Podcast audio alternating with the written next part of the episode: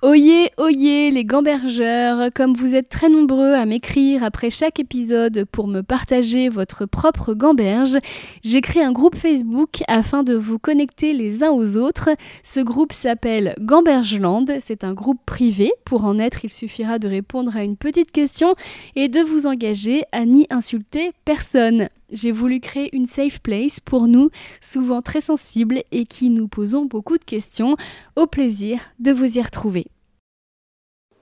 Et en fait, la leçon principale, selon moi, du, livre, c'est hum, dans la vie, ce qui compte, c'est pas le but, c'est le chemin.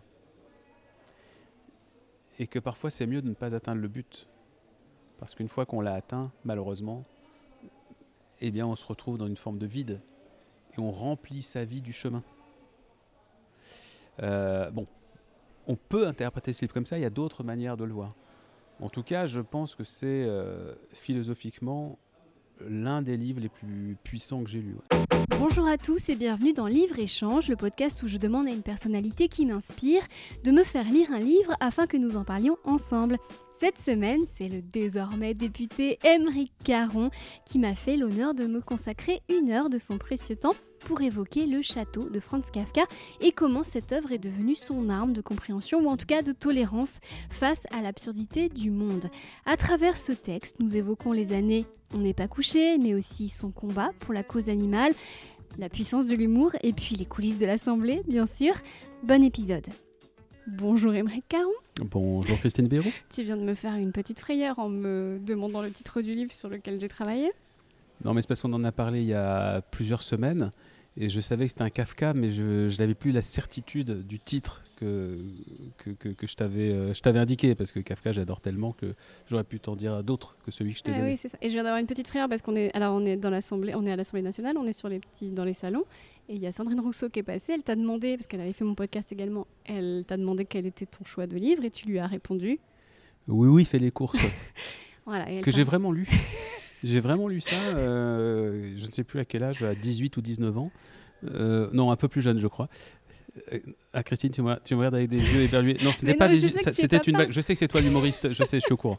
Mais, il, y a du second degré parfois dans ce que je dis. Mais parce qu'elle t'a répondu c'est mon préféré et là j'assiste à un échange assez hilarant entre des députés à l'Assemblée nationale et moi qui suis dans le premier degré de plus total et je réalise qu'en fait aujourd'hui c'est pas du tout moi l'humoriste. En fait, on se marre à l'Assemblée. Oui, en tout cas moi dans le groupe de la France Insoumise et sur les rangs euh, de l'Assemblée, je m'amuse beaucoup. Euh, parce que il y a des, personnalités formidables vraiment dans ce groupe et des gens qui ont beaucoup d'humour. Euh, et vraiment, je ris énormément euh, et c'est nécessaire parce que les combats sont hyper sérieux pour le coup. C'est la situation dans le pays est, vraiment dramatique et le mot, là, je redeviens sérieux. Le mot est vraiment pesé. On est dans une situation dramatique. Et je crois que parfois, pour libérer de l'attention, on est obligé de, tout à coup de faire preuve de second degré, etc., de décalage. Et euh, il y a pas mal de personnes qui sont très douées à la France Insoumise pour ça. D'accord. Alors, euh, effectivement, je ne t'ai pas présenté, mais tout le monde te connaît, tu es député maintenant. Mais c'est la première fois que je te vois depuis que tu es devenu député et je suis un peu impressionnée. Est-ce qu'il faut que je te vous Non, je sais pas. Mais en fait, avant, d'habitude, j'étais à l'aise avec toi, je faisais des blagues et tout. Et là, je me dis, tu es devenu une autre personne. C'est sérieux? Non, non, je suis toujours. Là, tu me charries. Mais non, non. Bah, non, un député est vraiment une personne tout à fait normale. Et en tout cas, il faut absolument qu'elle le soit, puisqu'on représente les, les citoyens. Et donc il n'y a aucune raison euh, qui ait euh, un traitement particulier, pas du tout. Oui, peut-être ce que tu soulignes simplement, c'est le changement parce qu'on se connaît depuis quelques années. Et, euh, c'est vrai qu'on s'est retrouvés, toi et moi, à discuter autour d'une cause commune, qui est la cause. oui, c'est là que je t'ai rencontré. Ouais. les droits des animaux. À une époque où je pense j'étais encore actif dans les médias. Donc, euh, ou alors j'avais commencé à écrire des livres, je ne sais plus exactement au moment où on s'est rencontrés. Donc euh, c'est vrai que c'est plus le, même contexte, mais, euh, mais nous, nous n'avons pas changé, Christine. Ah non, je ne pense pas. Bon, en tous les cas, parlons de ce livre. Donc, tu m'as fait lire Le Château de Kafka. Est-ce que tu peux me dire pourquoi ce choix et comment ce livre est venu à toi? Oh, comment il est venu, je, ne sais plus trop. Je pense que Kafka, j'ai un moment, je me suis dit, il faut que je lise Kafka. Personne ne me l'a particulièrement conseillé, c'est juste que je faisais des études de lettres. Moi, j'ai fait des études de lettres avant de faire euh, une école de, journalisme, il y a des auteurs qui sont tout simplement incontournables, qu'il faut lire. Donc un jour, euh, je me suis mis à lire euh, Kafka. C'est pour ça, euh, je te disais, j'aurais pu te citer d'autres livres de lui. Euh, mais le château, je l'ai lu, euh, c'est drôle, il y a des livres comme ça qui vous marquent. Je me souviens encore de l'endroit où je l'ai lu, de l'effet que ça me faisait. J'avais 25 ans et j'étais en Chine. J'étais en Chine parce que, parce que j'ai fait mon service civique là-bas. Euh, et, c'est là-bas donc que je l'ai lu. Et, je l'ai dévoré en un week-end.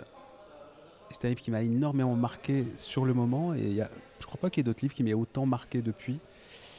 Euh, parce que je, je trouve une force dans ce livre absolument incroyable. Euh, c'est un livre très ouvert en plus. C'est un livre qui permet énormément d'interprétation.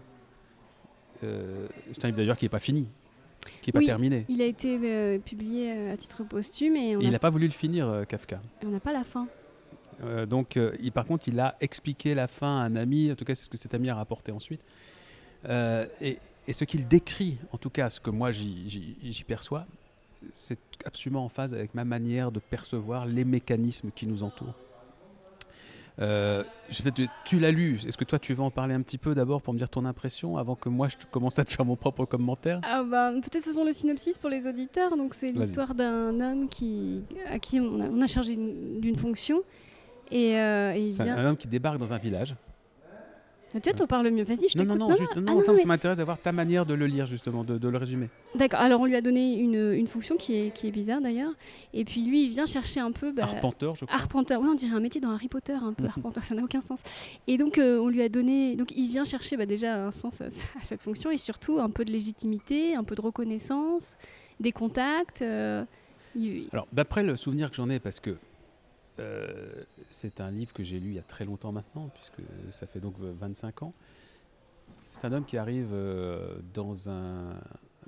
Un homme qui n'a pas de nom d'ailleurs, hein, qui a juste une initiale, euh, si je K, comme par hasard. Et il arrive dans un village parce qu'il doit effectivement être embauché pour une fonction qui est celle d'arpenteur.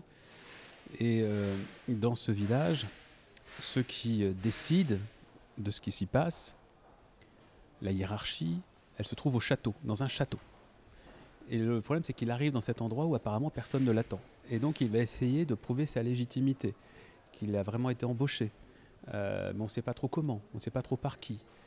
Et il n'a que des obstacles pour essayer d'aller rencontrer les gens du château qui doivent le légitimer justement dans la fonction qu'il est venu occuper. Et le livre, ça n'est que ça.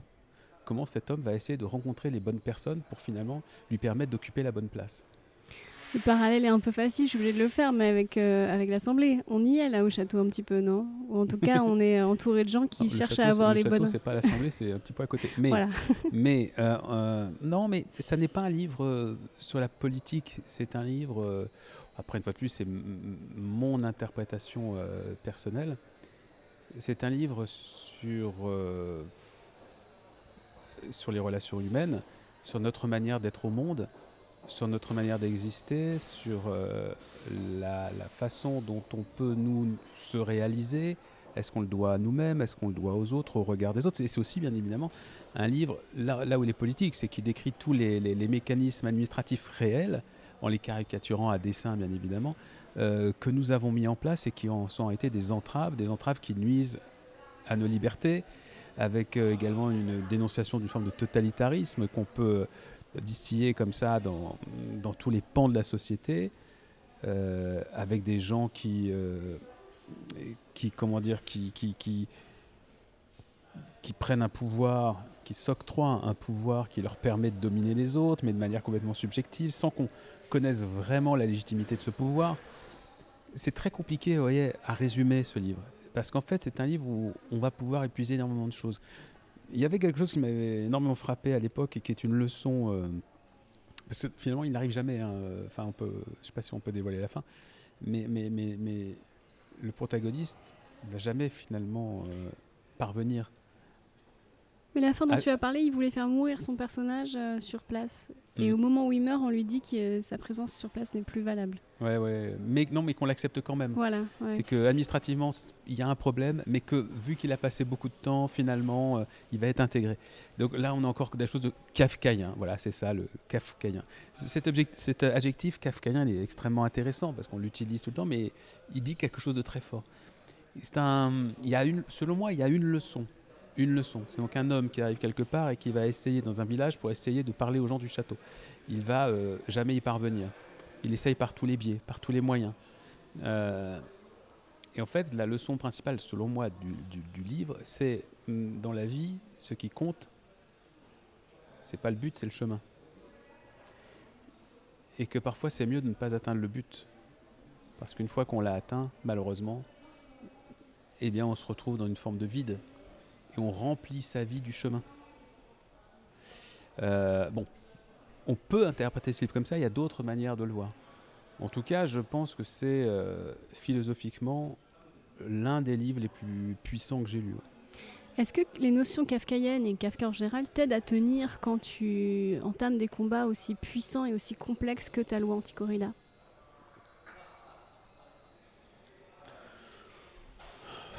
La loi anti-corrida, euh, c'est euh, assez simple par rapport à, à d'autres combats que je peux mener.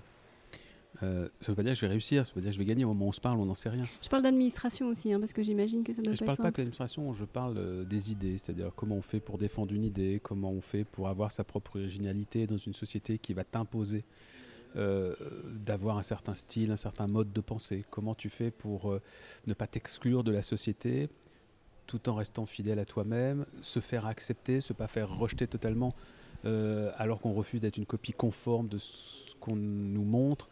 Euh, en ce sens, Kafka peut aider.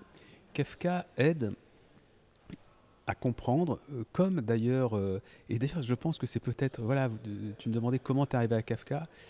En fait, je suis un, un énorme fan de Kundera. Et je crois que c'est, voilà, quand je refais le parcours, maintenant que j'y repense, en fait, c'est en lisant Kundera parler de Kafka que je me dis, il faut que je lise Kafka. Euh, parce que les deux ont beaucoup en commun euh, sur la, manière d'analyser le monde comme euh, un espace physique et idéologique qu'on doit prendre avec une distance qui est celle de l'humour.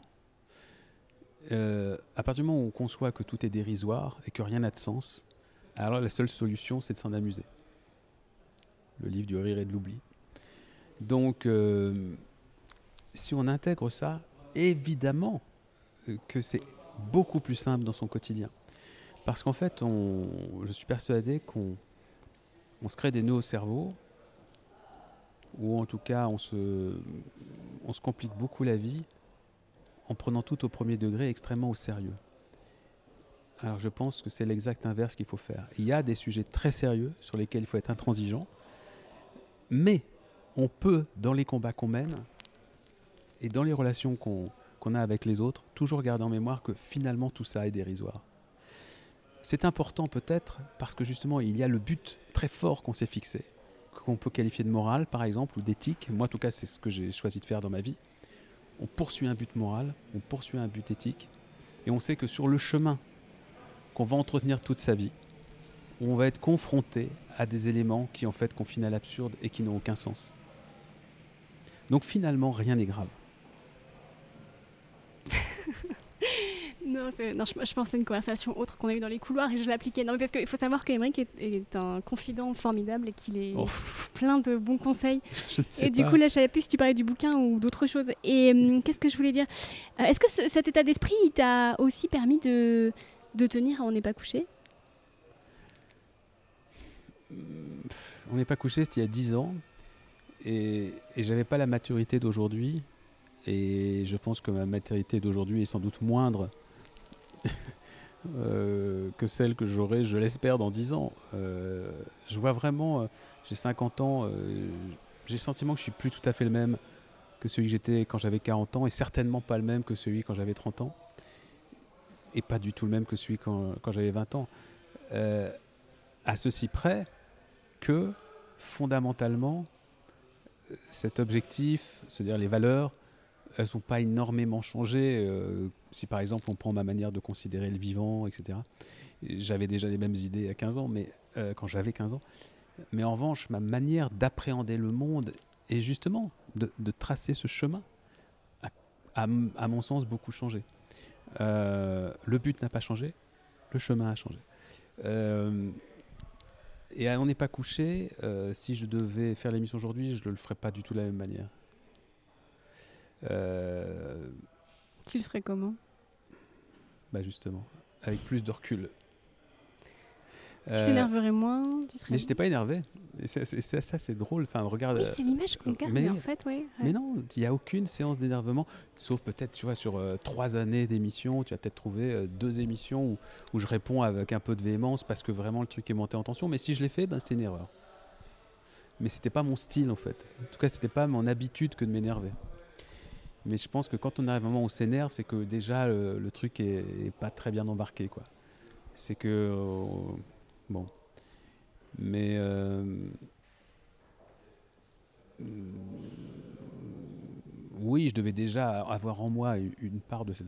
J'avais déjà, en tout cas, les, principes un peu que je te décris, mais, mais peut-être que. Peut-être, ouais, que. Ils étaient moins développés, en tout cas, je les appliquais peut-être moins, enfin, j'en sais rien. je pense que ce dont je te parle, c'est quelque chose qui est plus facile à mettre en pratique au fil des années qui passent et au fil de ce que tu vis. Et puis aussi, ça dépend. Être tranquille avec soi-même, euh, c'est compliqué. Mais c'est pas si compliqué que ça en fait. C'est compliqué si tu, si tu, si tu, une fois de plus, si tu te conformes aux règles que les autres veulent t'imposer. Mais si tu arrives à créer tes propres références, ta propre manière d'agir, finalement, tu, te rends compte que tu peux arriver à, vivre même des choses très compliquées avec une forme de sérénité. Dans le livre, quand K arrive euh, au village, il est complètement normal, il se pose les mêmes questions que nous en tant que lecteur, et, au, bout d'un moment, il s'enfonce lui-même dans l'absurdité. T'as pas peur, toi, de, perdre un peu la tête? Parce que tu es, bah, député depuis trois mois. Ouais. Dans quel état tu seras dans un an? C'est une très bonne question, j'en sais rien. Bien sûr, il faut, c'est un risque permanent. Quoi qu'on fasse, hein, le risque, c'est de, se perdre, euh, soit en se coupant du monde extérieur, parce qu'on se met à fond dans son activité, mais son activité, euh, toute activité comprend le risque euh, de vivre en vase clos et de se couper du reste. Donc élu, c'est la même chose élu, tu pourrais te dire tiens, je vais vivre qu'avec les personnes de mon équipe, euh, je vais oublier un petit peu euh, ce qui fonctionne autour de moi. Euh, le risque, c'est de devenir monomaniaque sur une manière de fonctionner, sur des thématiques.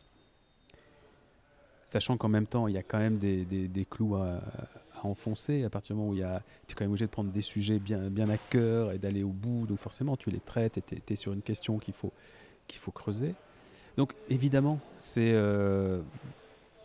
c'est un questionnement quotidien, ce que tu, ce que tu décris, pour ne pas effectivement euh, euh,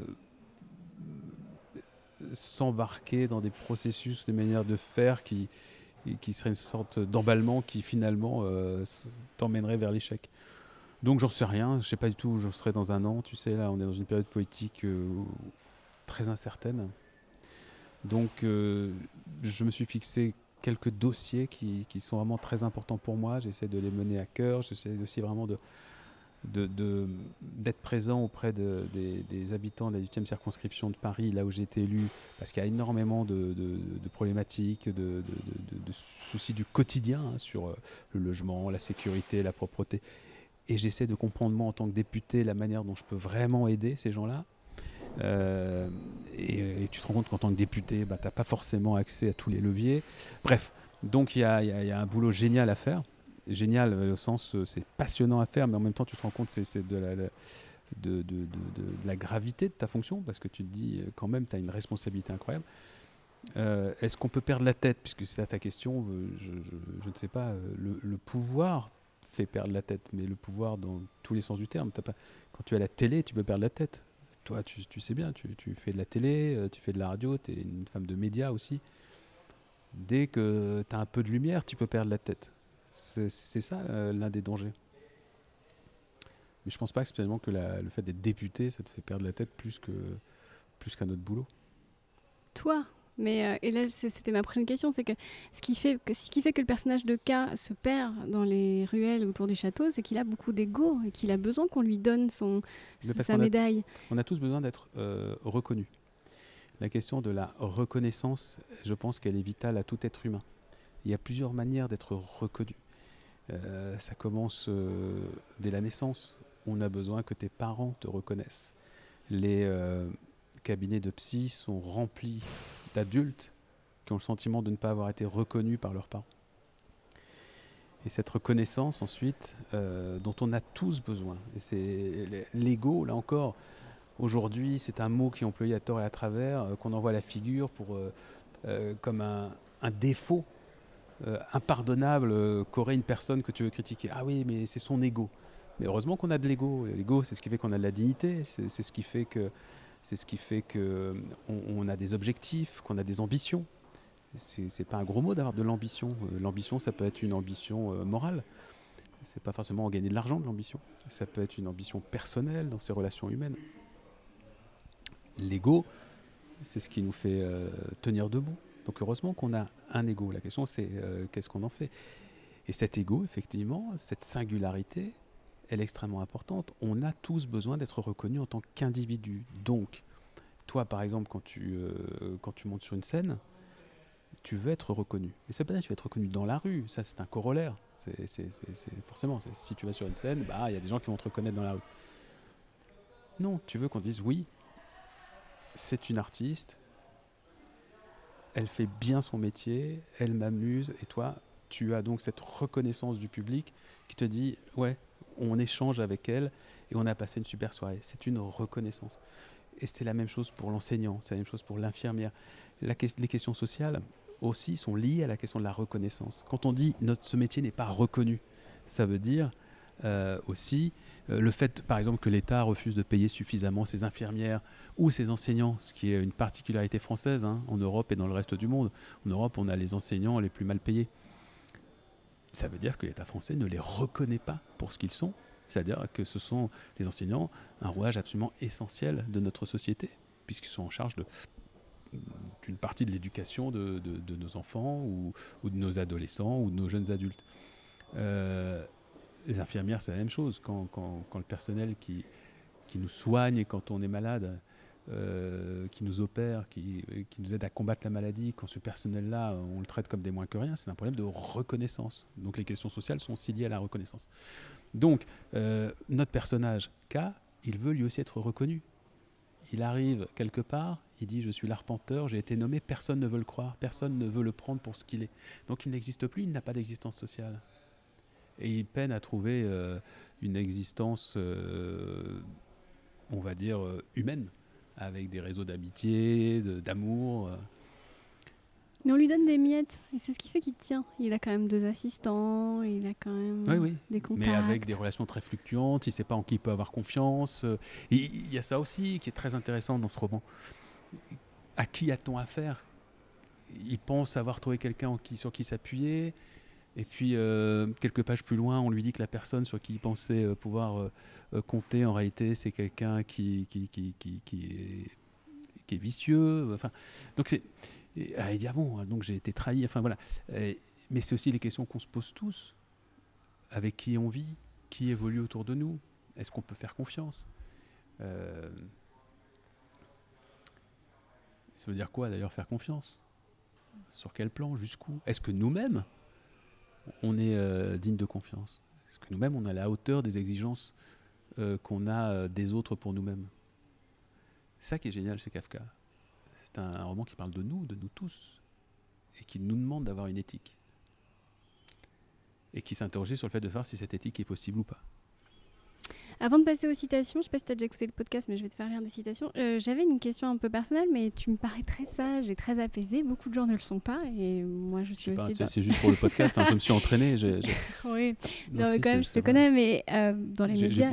J'ai pris des plantes, j'ai bu des plantes avant de, Le, monde médiatique est un hôpital psychiatrique à ciel ouvert, hein, tu le sais comme moi. Qu'est-ce qui fait que toi, euh, tu arrives à t'en sortir, à tirer ton épingle du jeu des parents qui ont été particulièrement aimants ou des épreuves de la vie qui t'ont qui ont provoqué des déclics qui fait que. D'abord, merci pour le compliment, Christine. Je ne sais pas si, si j'en suis digne, je ne sais pas si je suis particulièrement sage, j'en sais rien du tout. Euh, euh, non, ce que, ce que, tu peux dire, euh, oui, c'est que j'ai une forme de recul par rapport au, milieu médiatique. Ça, oui. Pourquoi? Bah, Peut-être d'abord parce que j'étais, moi, le milieu, médiatique, comme tu dis, en tout cas celui qui fait qu'on te reconnaît dans la rue. Moi, j'y ai accédé tard, hein, j'avais 40 ans. Donc pendant 15, 20 ans, j'ai été journaliste, journaliste de terrain ça ne m'a jamais euh, paru un, graal, même d'être connu, de, la vanité liée à, à, la reconnaissance du public. Euh, bon, c'est quelque chose qui m'a toujours semblé assez évident. Je sais pas pourquoi, c'est comme ça. Euh, peut-être mon côté protestant. non, mais c'est vrai, en plus, c'est peut-être ça, si tu veux vraiment aller creuser, creuser. J'ai une éducation protestante par ma mère, qui est, hollandaise.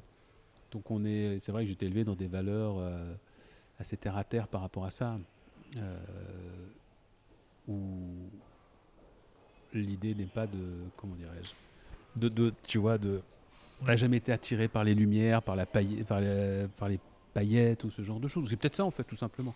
Mais je ne sais pas si je suis beaucoup plus sage que les, autres. Hein. Je ne suis pas persuadé. Ce qui est sûr, c'est que par exemple, euh, quand euh, on n'est pas couché m'a donné justement plus de lumière, mais je n'avais pas comme objectif de conserver cette lumière en me disant Ah là là, là, tout à coup, tu es, un peu connu, euh, il faut que tu sois encore plus connu, ou il faut que tu gagnes plein d'argent. Ça n'a jamais été pour moi des objectifs. Je crois que le, ça, ça, ça me vient sans doute dans mon éducation. L'idée était plutôt de, de m'interroger sur le sens de ce que je fais. Est-ce que ça a du sens? Euh, Donc quand j'étais reporter, il y avait un sens. C'était je devais informer les gens euh, sur des situations qui me semblaient importantes. Euh, donc j'étais reporter de guerre pendant longtemps. Longtemps. Par rapport à d'autres, c'est très peu, mais je sais pas, 7 ans peut-être. et c'était ça qui, m'importait. Euh, après, quand j'étais dans le pas couché, ce qui m'importait, c'était dans les interviews euh, politiques, euh, d'essayer de vraiment bien faire le boulot d'intervieweur pour, pour qu'il y ait des petits bouts de vérité qui émergent. Aujourd'hui, j'ai la chance incroyable qui est celle d'être élu. mon seul objectif, c'est d'essayer de faire en sorte que je sois un peu utile, que vraiment ce mandat il serve à quelque chose. Le reste, c'est anecdotique. Ok, je vais te demander de lire des citations que j'ai choisies dans le livre. Il y en a des très longues, il y en a des très courtes, et de les commenter. Euh. Je prends mes lunettes. Alors. Ah, celle-là est très courte. Alors, c'est des blagues de Toto? Ça compte non, parce des blagues. l'histoire, je vous explique ce que c'est. Donc, cette, euh, Christine a ramené une petite tasse à thé. Ça. Très jolie, avec euh, un petit motif à fleurs, très élégant. Euh, et dedans, il y a des petits bouts de papier et je pioche. C'est ça. On dirait un peu des blagues carambar en fait. ouais, exactement. Quelle est la différence entre, entre Kafka hmm. et euh, Zweig Ah oui, ah bah, très jolie phrase. Vos actions laisseront peut-être de profondes traces de pas dans la neige dehors dans la cour, mais c'est tout. Et oui, bah, un appel à la modestie euh, et, et, au fait que d'abord, beaucoup de ce qu'on fait finalement euh, aboutit à très peu de choses. Donc ça, c'est aussi la question de quelqu'un qui se débat, qui se débat, mais, mais, pour rien, quoi, qui brasse de l'air. On est, on est tous confrontés à cette question. Est-ce que l'effort que je fais est vraiment utile? Et euh, aussi, cette idée qu'on doit toujours avoir en tête que pour nous, bien évidemment, euh, les actions qu'on entreprend, c'est l'essentiel. C'est c'est ce qui nous rend malades si on ne parvient pas à, les achever. Mais en réalité, on est tellement peu de choses que on est tellement peu de choses que tout ça euh, est un peu vain. Tout ce qu'on fait est un peu vain. Euh, c'est par exemple la question de la célébrité justement. Aujourd'hui, on a des gens auxquels on fait tourner toutes nos, autour desquels on fait tourner toutes nos conversations. Je sais pas moi, un acteur, un chanteur, euh, un présentateur télé, ainsi de suite. Mais dès le lendemain de sa disparition, quasiment, on l'a pas oublié, mais presque. Même la personne la plus connue aujourd'hui, un jour, sera parfaitement euh, oubliée. Alors, sauf peut-être quelques grandes figures historiques qui resteront dans des livres d'histoire. Enfin, il n'y en, en a pas des masses. Mais on se rappellera de toi comme l'homme qui a réussi à faire interdire la corrida. Oh là là, oh non, oh là, on n'en est pas là, on n'en est pas là. Et puis là encore, non, non, non, non. Je- si jamais on arrive à faire voter euh, euh, la- la- la- la- l'abolition de la corrida ici à l'Assemblée, vraiment, faut être clair, c'est pas grâce à moi. C'est si on y arrive, d'abord, ce sera grâce au- à tous mes copains de la FI qui ont accepté de, de soutenir cette initiative. Sans eux, je peux rien faire. C'est eux qui disent OK, on te soutient, on va aller euh, mettre ce texte au vote le 24 novembre. Euh, Il y a tous les gens de la FI qui sont là. Et puis il y a toutes les associations qui ont euh, permis de faire un boulot incroyable depuis 20 ans pour faire évoluer les mentalités. Moi, là- là-dedans, je suis qu'un très très modeste passeur. Vraiment, sérieux. J'arrive juste là pour dire, bon, maintenant, tout le monde a super bien bossé, est-ce qu'on peut acter que c'est fini? Voilà, c'est tout. Et j'en profite pour faire un petit bisou à Christophe Marie, qui peut-être écoutera ce Marie, euh, porte-parole de la Fondation Brigitte Bardot. Oui, absolument. Ouais, Moi est- aussi. Alors, Ok, alors je te laisse. euh, une deuxième Bah oui, bah, on va toutes les lire, hein, j'aimerais bien. Je Sérieux tu- Ah, il faut bah, pas que tu, je le remette bah, tu dois revenir, euh, tu dois, à 15h, c'est ça Tu dois Ouais, retourner ouais, bosser bon. Quelle heure est-il Eh ben, je sais pas, je vais pas te le dire. Attends, je regarde l'heure. Ah, alors- c'est bon. Allez, 14 elle est longue celle-là, mais je l'aime beaucoup. ah non, ce n'est pas une citation, c'est une page entière. si vous avez un truc à faire, si vous avez une course, euh, Ouais, même quoi, si vous voulez aller chercher quelque chose dans la cuisine, allez-y, c'est le moment. Non, faut tout, sérieux? S'il te plaît, oui. Commedia dell'arte. Comédie, oui, parce que je vais le lire. Ce n'est pas commode avec vous, dit K, en continuant de comparer leurs visages comme il le faisait depuis un moment. Vous ne vous distinguez que par vos noms. Sinon, euh, vous vous ressemblez. Il hésita, puis continua malgré lui. Sinon, vous vous ressemblez comme euh, deux serpents. Ils eurent un sourire et dirent, comme pour se défendre Bon, d'habitude, on nous distingue bien. Je veux bien le croire, dit K. J'en ai moi-même été témoin, mais je ne vois qu'avec mes yeux. Et avec mes yeux, je ne vous distingue pas. Aussi, je vous traiterai comme si vous ne faisiez qu'un, et je vous appellerai tous les deux Arthur. C'est bien un nom que porte euh, l'un d'entre vous. Hein. Serait-ce toi? Non, dit celui qui avait interrogé K. Moi, je m'appelle Jérémie. J'aime beaucoup euh, les, les jumeaux parce que c'est un peu la valeur comique du, du roman. C'est deux assistants qui sont identiques et qui l'encadrent tout le temps. donc. Et euh, il y a à côté des jumeaux un peu dans Alice au Pays des Merveilles. Et lui-même, il devient fou en s'adressant à eux. Et j'adore la phrase « Je ne vous vois qu'avec mes yeux Oui, absolument. Voilà, le problème, c'est que ce qu'on vient de lire est assez long, et je crois qu'on peut en parler pendant 15 minutes de ce passage, Ouais. tellement il y a de, de ». Il choses est fou. Mais il est, il est extraordinaire. C'est Kafka. C'est-à-dire qu'il y a une puissance quasiment dans chaque phrase. euh, qui, qui est- chacune est propice à de multiples interprétations. Le thème des jumeaux, bien évidemment, d'ailleurs c'est un thème comique aussi. les jumeaux. Il y a beaucoup d'humour dans Kafka, ça on a oublié de le dire. Ça c'est c'est un passage humoristique. Pas que, Et très anxiogène aussi. mais aussi. Ouais. Allez, je, je- je fais court hein, dans mes commentaires parce que sinon je, je sens que... Non mais c'est Non, pas mais- possible. Et après, elles sont courtes. Non, Non, mais, non, mais celle-là, je l'aime beaucoup. Alors là c'est trois pages. Et en plus, tu lis tellement. Je t'écoute. Ces conversations téléphoniques incessantes, nous les entendons dans nos téléphones, à nous, sous forme de murmures et de chants. Vous l'avez sûrement entendu, vous aussi. Or, ces murmures et ces chants sont les seules informations véridiques et fiables que nos téléphones locaux nous transmettent. Tout le reste est trompeur. Il n'y a pas de liaison téléphonique établie avec le château et aucun central pour transmettre vos appels. Quand on appelle d'ici quelqu'un au château, tous les appareils des sections subalternes se mettent à sonner. Ou plutôt, ils se mettraient tous à sonner si, comme j'en ai la certitude, les sonneries n'étaient pas débranchées presque partout. Mais euh, de temps à autre, un fonctionnaire accablé de fatigue éprouve le besoin de se distraire un peu, euh, surtout le soir et la nuit, et il branche la sonnerie. Alors nous obtenons une réponse, euh, mais bien sûr, c'est une pure plaisanterie. Extraordinaire, formidable passage, très très très bonne sélection, Christine. Plaisanterie, titre d'un roman de, de, Kafka- de- de Kundera, La plaisanterie.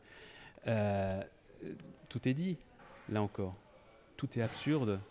C'est-à-dire qu'il y a un système qui est mis en place, ce que ce système est démenti par lui-même à chacune de ses étapes. On est dans l'incertitude. Ce système dépend du bon vouloir des uns, des autres et du hasard. Donc pourquoi prendre les choses au sérieux? Autant en plaisanter. Il y a un petit lien peut-être avec l'Elysée, non? Mais arrête de vouloir faire des liens comme ça. Mais non, il n'y a pas de lien. Enfin si, mais tout est lié dans ce cas-là. Ouais. Autre citation. Alors là, c'est très petit. Nous avons ici des avocats très habiles et ils s'y entendent pour fabriquer n'importe quoi à partir de rien.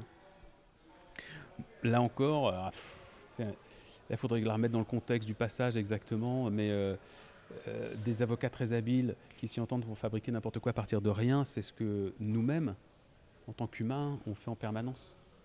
On fait vivre du rien, on donne de l'importance à du rien. Euh, ça pose la question de la mauvaise foi aussi, de la capacité à déformer complètement la perception qu'on peut avoir d'une chose ou d'un phénomène. Euh, et la difficulté qu'on peut avoir à s'y retrouver justement pour aller identifier les priorités. Mais puisqu'on peut fabriquer n'importe quoi à partir de rien, alors tout peut être faux. Et si tout peut être faux, alors il faut en rire. La plaisanterie tu vois, tout Tu enchaînes parce que tu es pressé, parce que j'avais une question. Ah, vas-y. parce que sur deux discours, il y a quand même, tu parles de mauvaise foi. Je vois par exemple chez les politiques ou chez les philosophes ou chez les chroniqueurs, il y a euh, l'authenticité et euh, le vent. Tu vois, est-ce que, euh, enfin, c'est quand même quelque chose de très réel. Tu peux pas, c'est pas toujours que du rien. Toi, tu es dans une quête de morale, d'authenticité, de de, de, de, vibrer ce qu'on est soi, mais il y a des tas de gens qui nous vendent du, et même ici à l'Assemblée. Est-ce que il n'y a pas un lien à faire avec ça, tu comprends ce que je veux dire? Un lien avec euh, Mais par exemple... Euh, avec la mauvaise foi? Ouais, parce qu'il y a des bons et des mauvais. On est tous de mauvaise foi.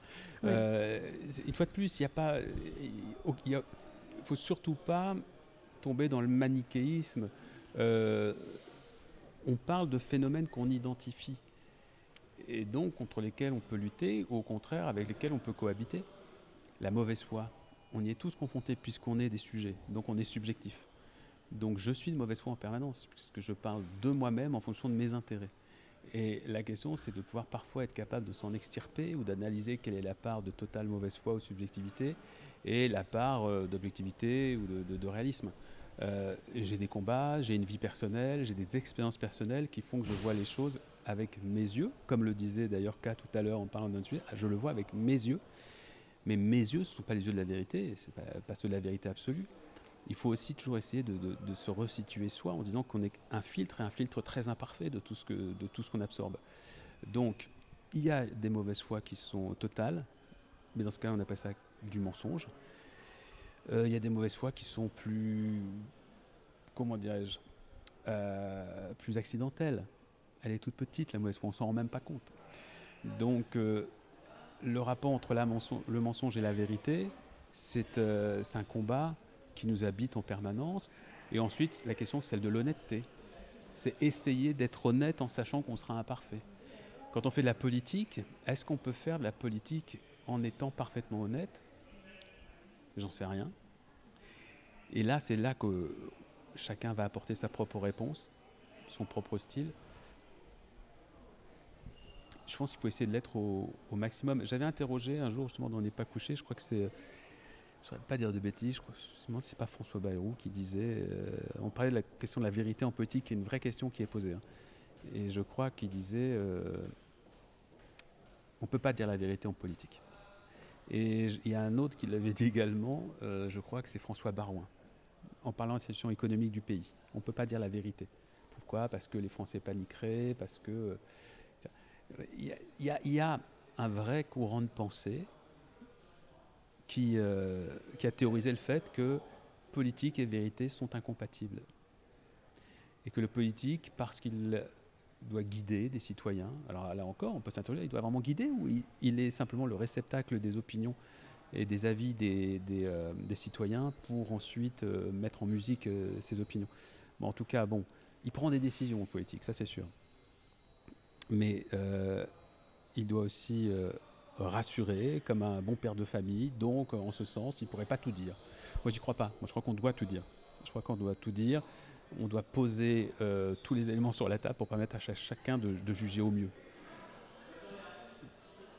Est-ce que ça pose ici la question de la fin et des moyens?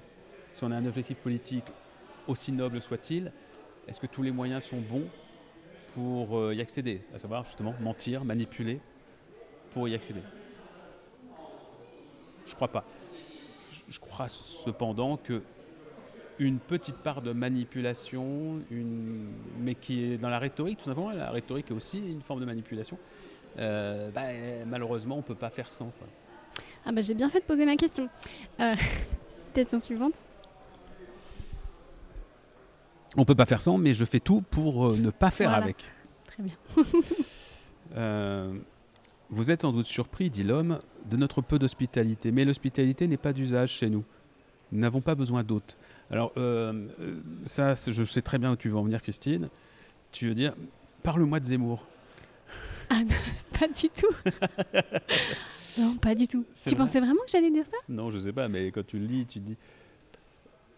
Vous êtes sans doute surpris de notre peu d'hospitalité, mais l'hospitalité n'est pas d'usage chez nous. Nous n'avons pas besoin Toi, d'hôtes. tu penses à l'immigration, non? Bah, évidemment, quand tu dis ça. Mais Moi, je pensais à un système qui te dit que tu as besoin de lui, mais qui fait tout pour que tu n'aies que pour t'en extraire. Enfin, c'est ça. Mais tu as complètement raison. Quand Kafka écrit ça, il pense pas à l'immigration, lui. Mais il se trouve qu'on est à l'Assemblée nationale, qu'on parle politique. Et, c'est toi coup, tout à l'heure quand j'ai voulu parler de l'Elysée, tu m'as dit Ah non, ramène pas tout à l'Elysée. Mais là, je m'en extrais parce que évidemment, la lecture que j'ai envie d'en faire, j'ai envie là, j'ai Ah envie. bah tu vois. Une fois plus, Kafka, tu le lis comme tu veux. Donc là, j'ai envie d'en faire une lecture politique, c'est-à-dire, mais mais, attends, mais tout est lié. Toi, tu en fais une lecture psychologique, mais euh, la question, bien évidemment, de l'hospitalité, du rapport à l'autre, de la générosité, mais ce n'est pas de la générosité, c'est c'est tout simplement une forme de solidarité avec euh, autrui.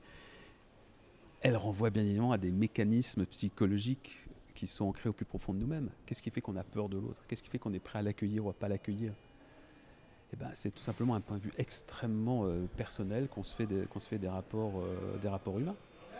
Donc, euh, dans le rejet de l'étranger qui est présent dans les programmes politiques, par exemple du Rassemblement national ici, à l'Assemblée, ou de gens comme Zemmour qui n'est pas à l'Assemblée, ah oui, il y a, j'en suis persuadé, des mécanismes qui sont liés à une éducation, qui sont liés à des expériences personnelles. Parce que qu'est-ce qui fait que certains d'entre nous considèrent que c'est très bien de mélanger les cultures et que d'autres considèrent que c'est pas bien?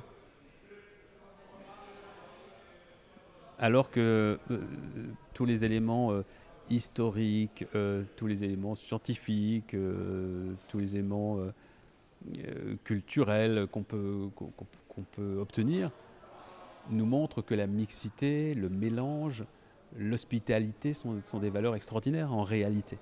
Donc si tu, si tu te bats contre ces évidences pour essayer de démontrer le contraire en permanence, comme le Rassemblement national, c'est qu'il y a là euh, des motivations psychologiques très profondes. Donc tu vois que tout est lié. Il reste une dernière citation, on va voir si tout est lié. C'est la peur en fait. hein. Non mais c'est vrai, c'est une question de peur. Ouais. Pourquoi tu as peur? Pourquoi tu as peur de l'autre? Euh, C'est très court. Les chaînes de l'humanité torturée sont en papier de ministère. Waouh Voilà. Oh. Bah parlons de phobie administrative. Enfin, je veux dire, euh, toi, t'as les mains dans le cambouis en ce moment. euh. Non mais là c'est quelle phrase magnifique. Ah oui. Franchement, les chaînes de l'humanité torturée sont en papier de ministère. Qu'est-ce qui fait que c'est aussi compliqué? Quoi donc Bah de changer le monde. euh, Non, Euh. mais là, c'est parce que ce sont des, des- des barrières que l'on se crée. C'est-à-dire l'humanité, il y a l'humanité et il y a euh, le mot papier de ministère, c'est toute l'administration, mais c'est autre chose. C'est aujourd'hui sur les réseaux sociaux. C'est-à-dire Ah, c'est ce que tu comprends, toi? C'est la même chose. hein. Ah, Génial, explique-moi ça. Ben, C'est-à-dire que ce dont nous parle Kafka, c'est que ce qui fait que nous sommes profondément humains est empêché par les systèmes que l'on met en place. C'est un peu le paradoxe, c'est-à-dire qu'en gros, l'humanité, euh, initialement, euh, bon, c'est euh, un agrégat d'animaux qui vivent dans la nature avec rien. Puis viennent les premiers outils, on a toujours été en revanche des animaux sociaux, donc il y a toujours eu des groupes. Mais les premiers outils, les premières constructions, et ainsi de suite, on se développe, on crée de la technologie, puis de l'organisation sociale qui va devenir à un moment de l'administration. Et cette administration commence à nous couper aussi les uns des autres. euh, et, de la même manière que les réseaux sociaux que l'on a créés, paradoxalement, nous rapprochent en nous, séparant. Parce qu'ils nous coupent de ce qu'est profondément l'humanité, qui n'est qui est pas censé être une démonstration permanente de soi-même, un égocentrisme exacerbé.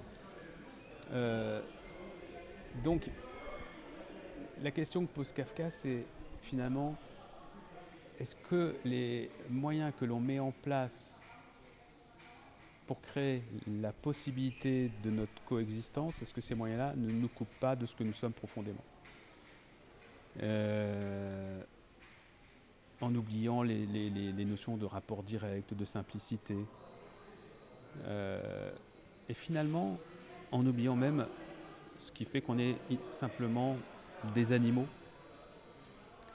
dans un, univers qui est, euh, qui est la nature. J'en suis persuadé. C'est cette phrase, et c'est peut-être là que je suis de mauvaise foi. Euh, cette, phrase, pour moi, elle me ramène vraiment au rapport que l'on peut avoir avec notre, ce qu'on appelle l'environnement, et simplement avec le vivant dont on essaye de s'extirper. Parce que finalement, une, euh, une société où, la nécessité administrative est permanente, obsessionnelle, quasi totalitaire, c'est une société anti-écologique. C'est une société qui crée sans arrêt des barrières entre nous. Donc, euh, c'est cette manière de, effectivement, de, créer un monde qui, euh, qui nous coupe complètement de nos propres racines. Et je crois que Kafka, finalement, tu vois, c'était sans doute un écolo avant l'heure. Waouh, quelle conclusion Je ne pouvais pas rêver mieux. Euh, d'habitude, je fais la promo de mes invités, mais bon, là, j'ai où est-ce qu'on peut te retrouver en spectacle, Alors, Je suis en spectacle dans l'hémicycle de l'Assemblée nationale, euh, donc euh, rue de l'université. et, surtout, ton Non, justement, justement, je pense que l'Assemblée ne doit pas être, doit pas être un lieu de, spectacle, doit être un lieu de, de discussion, de, de décision, mais qu'il faut essayer justement. Ah, je ne sais pas si on l'entend. Ah ça, ça veut dire qu'il faut que j'y aille. Mais on peut être tenté par ça. Hein. On peut être tenté justement parce qu'en plus les séances sont, sont filmées hein, et elles sont diffusées. Donc on pourrait être tenté justement par, par, faire parfois quelque chose qui, qui ressemble à du stand-up. Mais je pense justement qu'il faut se méfier de ça. Merci beaucoup Émeric Caron. Merci à toi Christine. Merci d'avoir écouté cet épisode jusqu'au bout et grosse pensée pour Émeric Caron dont la loi anti-corrida sera proposée au vote des députés le 24 novembre prochain. La semaine prochaine, mon invité sera la journaliste Lorraine Bastide, qui a choisi un texte féministe du 19e siècle et d'une très grande puissance, Le papier peint jaune de Charlotte Perkins Gilman. On en profitera également pour parler de son nouveau livre qui vient de sortir, Futur. D'ici là, prenez soin de vous et de votre bibliothèque. Attention petit bonus, j'ai ma fille à côté de moi qui veut vous dire quelque chose. Euh, je vous aime et de tout mon cœur. Les réseaux sociaux ne sont pas sur maman. Ils sont sur Internet. Trouvez-les. eh ben, ça c'était un message très inspiré. À la semaine prochaine